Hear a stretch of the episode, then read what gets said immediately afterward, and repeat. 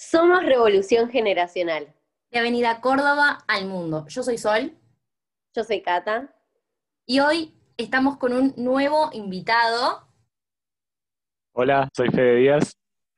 Bueno, con nuestro invitado estrella de hoy vamos a estar hablando de masculinidad y repensar la masculinidad. Nosotras pensamos como la masculinidad eh, como para deconstruir hábitos, de construir eh, prácticas esas cosas.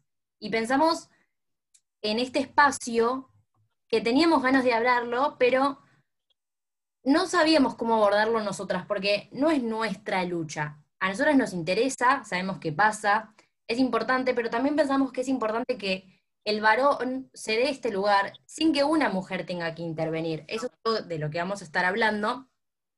Pero queríamos saber qué piensa justamente una persona que, lucha con la masculinidad en, un ambiente tan intenso como tal vez lo es la danza. Y también queremos saber cómo se siente un varón en, ese lugar de autoconocimiento, eh, de replantearse. Eh, para nosotras siempre lo pensamos como qué importante sería que un varón se dé ese espacio y poder pensar si hice algo mal, repensarlo y poder ir a pedirle perdón, o sea, ir y pedir perdón a la persona que le hice algo, pero hay una mujer está años sufriendo por ese acto de violencia, como qué importante que es. Y por eso, y por un millón de cosas más de masculinidad, venimos a Fede para que nos cuente un poco de su experiencia. Él está en un proceso también medio de deconstrucción todo el tiempo y eso me parece increíble y por eso lo trajimos a él. Yo voy a decir primero que necesito como un botoncito para aplausos cada vez que, cada vez que invitamos a alguien. Total. Em, bueno, Fede, eh, nos gustaría que nos cuentes un poco de vos para que nuestros oyentes te conozcan, digo, quién sos, cuántos años tenés, a qué te dedicas y em, qué es lo que, lo que te llevó a estar como tan fuerte en esa lucha de deconstruir la masculinidad. Bueno, primero que nada, muchas gracias eh, por el espacio. Eh, bueno, soy Fede Díaz, como ya dije, tengo 18 años, soy bailarín y nada, o sea, yo siento que, como decía Sol, eh, en base a la masculinidad le hicimos mucho daño a otras personas, ¿no? Pero sobre nosotros mismos como hombres, siento que es como el eje central del que nace todo lo que nos reprime como sociedad, o sea, a ese nivel creo yo que también está asociado con todos los estereotipos más básicos que conocemos eh, de hoy en día. Y a mí de chiquito también me, condicionó mucho por empezar a, notar que me gustaba bailar y, asociar eso a, no sé, a la homosexualidad, como si eso fuera algo negativo, ¿no? Partiendo de una base. Eh, encontrar, encontrarme en una situación en la que capaz por momentos escondía que bailaba y como que el hecho de que descubrieran que bailaba tenía que ser lo último que se enteraran. y era, era algo fuertísimo para mí hasta que de a poquito empecé a decir, no, para, no tiene nada que ver una cosa con la otra, y si bailar y fuera gay, bien por mí también, ¿entendés? Como, como que me empecé a dar cuenta que no, que no iba más, que no iba más, y que y cada vez empecé a atar más cabos, ¿no? Y a darme cuenta de realmente todo lo que nos, lo que nos oprime ver con, con la masculinidad. Todo. Eh, voy a dar así como, como una pequeña, digo, para que nuestros oyentes que no entienden de qué estamos hablando, de hecho a mí hace poco me decían masculinidad y yo decía como, no, no sé qué es, no entiendo. Em, masculinidad, yo, yo creo, y por lo que entiendo yo, son básicamente como esos estereotipos de lo que te hacen ser hombre y lo que te hace ser menos hombre y tipo ser puto como algo negativo, como decir, eh, ay, no sos gay, no sos hombre. Em, está, bueno aclarado. Está muy ligado también al. Prefiero decir y hablar de pibas todo el día, todo el día, que, que quede claro que me gustan las pibas, que quede clarísimo que salgo por una piba, que voy al boliche y trato de comerme antes de que alguien piense que soy gay, antes de que alguien piense que, eh, que aunque bailo, eh, me pueden gustar las pibas. Como todo el tiempo esa justificación. ¿Por qué? ¿Por qué? Sí, sí. Una necesidad de una necesidad de como tener que gritarlo a los cuatro vientos, ¿no? Tipo, soy bien macho, bueno, pongámosle todas las comillas existentes a esa palabra, ¿no? Em, creo yo también que nos encontramos en todas las actitudes de nuestra vida em, considerando si es de hombre o no. ¿Quién, quién carajo nos mandó una lista que diga, mándenmela cuando nazco? Tipo, mandame una lista que la estudie y ya sé lo que tengo que hacer y lo que no, ¿entendés? Para ser un hombre. Em, y nada, creo que a, partir de ahí nace el hecho de, qué sé yo, estar en la calle y gritarle una piba, ¿entendés? Porque toda la gente que esté pasando por esa calle tiene que saber que vos sos bien macho y te gustan las minas. Y entender también que creo que el hombre todavía no entiende en su cabeza que el hecho de estar atraído a un hombre no necesariamente te hace gay, tampoco. O sea, como entender que puede haber algo de piel que es humano y que va más allá del género, que va más allá de todo. Entonces, no es solamente repensar la masculinidad, sino repensar la sexualidad, repensar repensar nuestras actitudes cotidianas en general. Yo siempre, siempre, en cualquier tema que toquemos, yo puedo ser puente con la ESI. No sé si es, para mí es muy claro. Si yo tendría ESI desde el jardín, evitaríamos ya el problema de, ay, vas a ser, va a ser nene, listo, ya le voy a comprar el pantalón y el busito azul, tranquila, lo más azul que encuentre para tu nene. ¿Por qué? ¿Cuál es la necesidad? ¿Por qué el azul de nene? Pero, bueno, yo puedo meterla ese en todos lados. Pero lo que decía Fede es muy interesante porque esa cuestión de todo el tiempo recalcar lo macho que soy en la calle, lo macho que soy en el boliche, que si me pude llevar una piba, si me pude comer a todas las pibas, está muy ligado a eso. Y también es una cuestión de poder, y es lo grave. Como a partir de ahí, siento que surgen todas las cosas que el hombre piensa hacia la mujer. Porque es una cuestión de poder. No te interesa otra cosa que recalcar lo macho que sos. Y hay un punto interesante que me acuerdo que una vez lo hablé, con Fede, acerca del asado bien de macho los domingos a las 13 con la manada de tu familia ahí en el patio. Quiero que Fede te explayes. Sí, sí, justo lo estaba pensando, estaba, estaba a punto de decirlo. Eh, sí, o sea, creo que ya eh, hay un tema de que ya la masculinidad de repente nos afecta en la alimentación, ¿no? No sabemos bien cómo, pero de repente llegó. Em, y hay un tema también como del veganismo, del vegetarianismo o whatever, eh, y y entender como ciertos valores, ciertas sensibilidades, ciertas formas de pensar, de vuelta, entendidas como de mujer o de hombre. Entonces, de repente, si soy hombre heterosexual y me gusta pensar en el no maltrato hacia los animales, tengo otro tipo de sensibilidad, otro tipo de filosofía en mi cabeza, de repente soy menos hombre, de repente valgo menos, de repente no como carne y soy menos macho por eso. no sé qué, qué asociación hay en eso, lo estamos buscando todavía. Totalmente. Yo creo que también, yo creo que con lo que tiene que ver es que primero con el hecho de que a la mujer se la, se la ve como el sexo débil, entonces ser menos hombre sería como ser un poco más mujer, como sos más débil, como creo que está eso. Y también está súper vinculado a la ignorancia que es la homofobia. Tipo, sos vegano, sos puto, qué asco, qué horror, sos puto, pero mátenlo, ¿entendés? O sea, está como súper vinculado a dos conceptos que son muy horribles. La mujer como, como ser más débil y ser puto como tipo pecado, horrible, qué horror. Adentro de este tema... No, y a mí personalmente también me pasaba mucho de mm, que por, mi ambiente dancístico también tenía muchas amigas mujeres, ¿no? Y como, como que también era como una locura, como que mis amigos no entendían algunos, como ¿qué es ese mundo? ¿Entendés? Estar rodeado de mujeres. Sos amigo de todas las mujeres y no, no, le, no le entras a todas, ¿entendés? No, son amigas, no tiene nada que ver una cosa con la otra. Es terrible. Sí, siento que dentro de este tema hay un montón. Y por ejemplo, hay uno que es la importancia de entender que existen micromachismos que están naturalizados, pero necesitamos romper, porque esa es la base. Yo ahora lo que te quería preguntar era, ¿en qué momento te empezaste a plantear y replantear todo el tiempo esto? Porque justamente vos venís de un ambiente dancístico desde muy pequeño y siento que son cosas mucho más cotidianas y con más peso para vos, como todo el tiempo. A ver, yo me acuerdo, yo sé la cantidad de veces que te preguntaron. Y si este para una persona escucharlo constantemente, no me imagino para una persona que te hagan esa pregunta todo el tiempo. Entonces, ¿en qué momento hiciste el clic de empezar a pensar todo esto? ¿Qué mundo?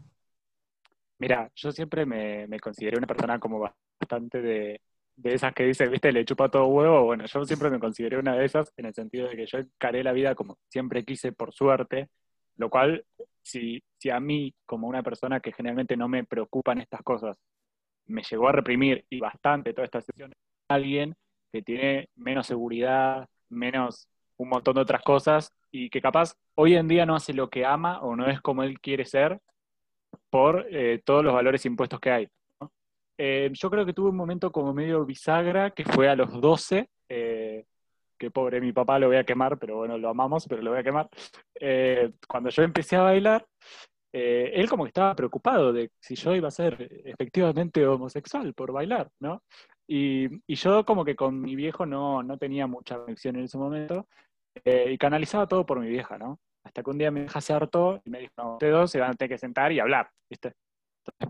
Yo llorando, quería hablar, era muy chiquito también, llorando, yo llorando, y cuando, cuando me, me hace enfrentar a mi viejo, empiezo a llorar y le digo, porque a mí me gustan las mujeres y no sé qué. Fue un momento muy gracioso, pero yo creo que desde ahí, como yo empecé a decir, no, loco, esto no va más. yo voy a vivir como tenga ganas, y eh, hoy, hoy en día también me falta aprender y desaprender un montón de otras cosas, ¿no? Pero creo que ese fue el momento en el que todo empezó como a, cambiar posta. Total. Total. Y me parece aparte que, es algo que, está buenísimo hablarlo y de construirlo, no solo por, por ese, e, esos tipos de micromachismo y qué sé yo, en los que le podés hacer daño a un tercero, sino que, o sea, te estás haciendo recontra daño a vos mismo como que estar todo el tiempo, o sea, de verdad tenés ganas de gritarle a una chica por la calle o de opinar del culo de esta piba, como que hay que, hay que construirlo, pero por ustedes, hombres mismos, de decir tipo, puedo ser libre y no tengo que estar todo el tiempo opinando sobre el cuerpo de una mujer para revalidar mi identidad. No, y también eh, vayamos a cosas más mínimas, ¿no? Como básicamente expresar lo que pasa cuando pasa, ¿entendés? Hay una, hay una, como este tipo de hombre contenedor que está como calladito, no llora, no nada, no se comunica con nadie. Si se comunica, sus amigas mujeres, atención a esto, nunca se va a poner a hablar de sentimiento con otro pibe porque ¿qué es eso? ¿Entendés? Eh, entonces ya hombres que directamente se, arruinan la vida y no, no pueden contar el uno con el otro con cosas básicas de la vida, ¿entendés? O sea, ¿de cuándo llorar es para la mujer? No, no, no lo puedo creer, no lo puedo creer. Y hay un miedo muy grande desde que sos muy chico al perder esa masculinidad que tanto te costó, esa reputación de macho en la calle, en el boliche, en tu casa, eh, porque también hablemos de que viene eh, desde hace muchas generaciones, ¿no? Es algo que pasa. Entonces, está buenísimo como tener un lugar para deconstruirlo con uno mismo, porque justamente lo que decía al principio, ¿por qué una mujer tiene que dar siempre el pie a que la otra persona lo piense? Porque yo, si tengo amigos, tengo que decirle tipo, che, ¿nunca se te ocurrió pensar esto? No sé. A mí me pasa que ahora yo ya no estoy vinculada con varones que hayan tenido algún micromachismo hoy, hoy, ahora. Porque en su momento sí los tuve y me dañaron la psiquis. ¿Para qué los quiero en mi vida? Y aparte en el ambiente de teatro musical, teatro, danza, eh, son otro mundo, no puedo explicar, pero la gente empieza a deconstruirse. Pero también siento que tal vez es por eso, ¿no? Como tenés una mujer al lado y te das cuenta y decís, ¿en qué cabeza cabe? Una pregunta puntual y es, vos te empezaste a construir y como decías, como nos queda un camino de construcción enorme, eterno, y eso está buenísimo porque es una búsqueda inagotable. ¿Qué onda tu entorno? Vos te empezaste a construir y tus amigues, ¿qué onda? Em, mira, primero algo que me quedó rebotando de algo que dijiste, em, esto que decías de que el hombre eh, tiene como que empezar a replantearse las cosas siempre cuando la mujer se lo plantea, tiene que ver también con este estereotipo de que, de que el hombre es como el cuadradito, ¿entendés? De que el hombre no filosofa, el hombre no repiensa nada, el hombre no se cuestiona nada, porque total, la sociedad no se lo cuestiona, entonces ¿para qué perder el tiempo? ¿no? Viene por ese lado también. Em, entonces, bueno, con respecto a lo que me preguntaste, eh, no, la verdad que creo que gran parte de mi deconstrucción, digamos, tiene que ver con el ámbito dancístico, pero de a poquito como que yo lo fui llevando a, mis otros entornos y mis otros entornos también estaban haciendo sus procesos personales. Entonces como que, como que todo se fue funcionando bastante bellamente, digamos. Puede haber alguno que otro con los que no, no termine de conectar todavía por ese lado y de hecho pasa como a vos un poco, como que a cierto punto siento que me aleja de ellos. Es horrible, ¿no? Pero, pero si tiene que pasar, va a tener que pasar. Como yo no voy a vivir más en base a esos valores, ¿entendés? O sea, que me haga perder a la gente que me haga perder, así será. Totalmente. Totalmente. Y a mí, a mí aparte igual me parece como una locura el hecho de que en muchos casos, ponele, a mí me pasa, yo vivo con, con mis dos hermanos hombres heterosexuales, eh, Em, me pasa que hay algo de que yo les estoy como enseñando esa deconstrucción y es rarísimo que sea por parte de una mujer la deconstrucción que debería ser por parte del hombre. Aparte porque tenemos luchas diferentes. ¿Por qué nosotras no hacemos este episodio solas? Porque no me corresponde, o sea, yo puedo pensar en cuanto a mi persona, en cuanto, yo no puedo pensar por una sociedad, yo no puedo salvar el mundo sola son de las dos partes. Por, algo existen las dos partes. La masculinidad te afecta a vos, varón, en sí, y también te afecta a vos con la sociedad. No puede ser que con todo lo que está pasando a un montón de mujeres, eh, hay varones que se siguen defendiendo y siguen pensando en manada como no, no puede ser. O sea, dale, no, te das cuenta, tu entorno, tu vida está cambiando, 2020 algo obvio, pero no. Hay esta sensación como de, autodefensa, ¿no? Como todo lo que es eh, lucha en contra de la masculinidad, es como que te sentís tocado. Eh, lucha del feminismo, ni una menos, te sentís tocado, sentís la necesidad de aclarar que no sos violador. Entonces, como, como que me parece que hay que entender que cada uno tiene que hacer sus propios procesos y, esto que decís vos, de no apropiarse de, la lucha del otro, ¿no? Como los hombres tampoco podemos hablar libremente de la lucha de las mujeres, como las mujeres tampoco pueden hablar libremente del tema de la masculinidad y de todo lo que nos afecta como hombres también. Es decir, todos reprimidos al fin y al cabo. Totalmente. Eh, me parece que, está buenísimo que se lo hable, digo, por eso, por eso también te invitamos a vos, Fede, porque nos parece que lo, nos parecía que lo más prudente era que, que, lo hable un hombre y también desde su experiencia, porque digo, nosotras eh, podemos entender ciertas cosas, pero hay muchas cosas que tampoco entendemos porque es algo que sufren ustedes, como también ustedes a veces no entienden cosas que sufrimos nosotras. Y me parece que está buenísimo, eh, me parece que, como el mensaje que deberíamos dejar así a la gente que nos está escuchando en este bello episodio es em, lo que decía Fede, no, no querer apropiarse de la lucha, pero me parece que es súper importante luchar a la par. Como yo, yo no lucho en la lucha de la masculinidad, pero lucho mi lucha a la par y te doy la mano y te acompaño. Eh, me parece que está buenísimo poder eh, apoyarnos entre todos y yo creo que, que, se logrará. Digo, ahora está más deconstruido del lado del feminismo, creo que porque hubo un movimiento más fuerte, pero yo creo que no falta tanto para que esté construida más o menos o en proceso esa, eso de la masculinidad. Ojalá. Así que, Ojalá, ojalá y ojalá pronto. Y también que existan muchos espacios donde se le dé la voz a la persona que tiene que ser escuchada. Yo no me puedo quedar solamente con mi historia y mi punto de vista. Eh, siempre hay que tratar de ampliar las voces y ahí es donde nos enriquecemos todos. Así que eso por el capítulo de hoy. Totalmente. Bueno, muchas gracias Fede por este aporte que has hecho. Eh, gracias a ustedes. Estamos muy contentas de haberte tenido en este episodio. Ojalá te tengamos en varios episodios más. Quién sabe quién dice. Eh, Pueden seguirnos en nuestras redes sociales, revolución.generacional. Fede, si querés tirar archivo de tus redes, este es el momento. Bueno, mi Instagram es Fede con dos E al final, guion bajo días con dos Zetas al final. Y contrátenlo. Gran bailarín, lo voy a decir. Gran bailarín, lo dije, listo, lo dije. Se tenía que decir. Gracias. y se dijo. Bueno, gracias por este episodio. Somos Revolución Generacional. De Avenida Córdoba al mundo.